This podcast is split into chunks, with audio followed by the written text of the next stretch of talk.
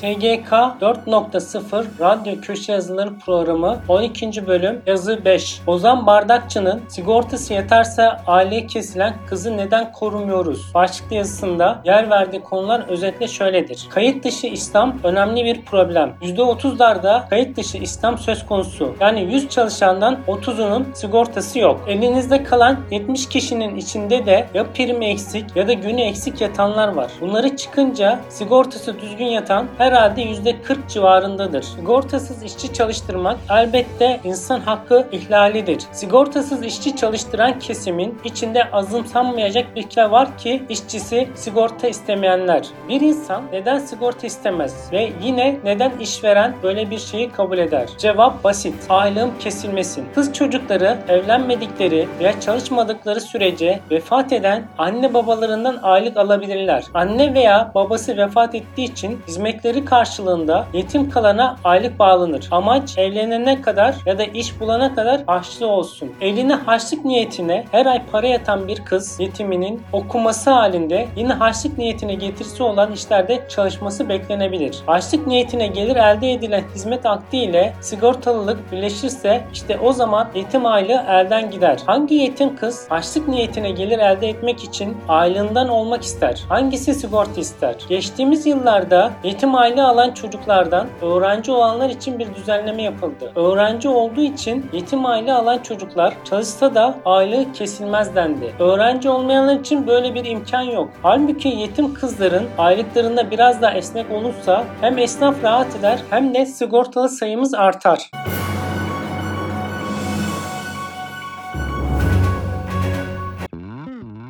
Yayınımızın daha sonuna geldik. SGK 4.0 Radyo'yu takip etmeyi, bildirimleri açmayı ve beğenmeyi unutmayın. Soru, öneri ve yorumlarınızı sosyal medya hesaplarımız üzerinden bizlere ulaştırabilirsiniz.